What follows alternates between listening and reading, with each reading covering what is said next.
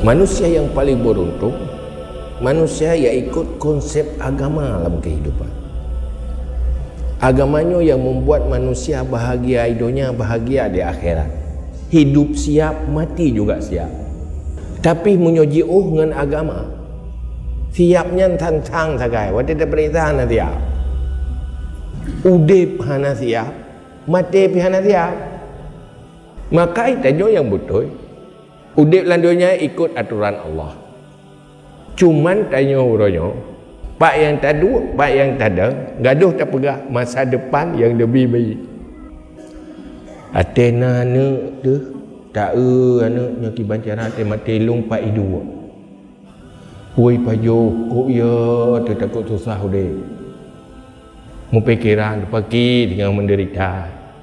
Susah dia gede. Tapi Mati-mati ji kibannya nak tengok tu. Persiapan ji bersiap untuk mati nyo le tua. Sehingga hana kerja lepas masalah. Ana iman dengan hana semayang hana masalah.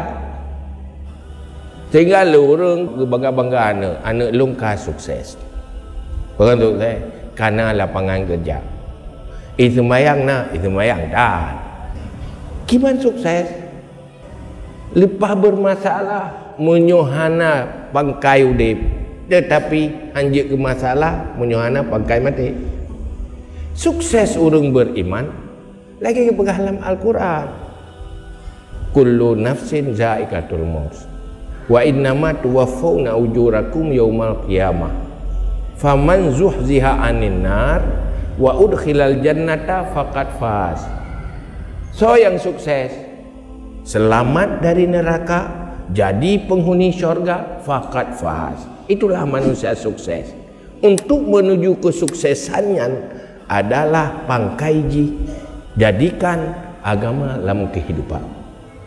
Agama sebagai kehidupan danyu dan kehidupan danyu adalah agama.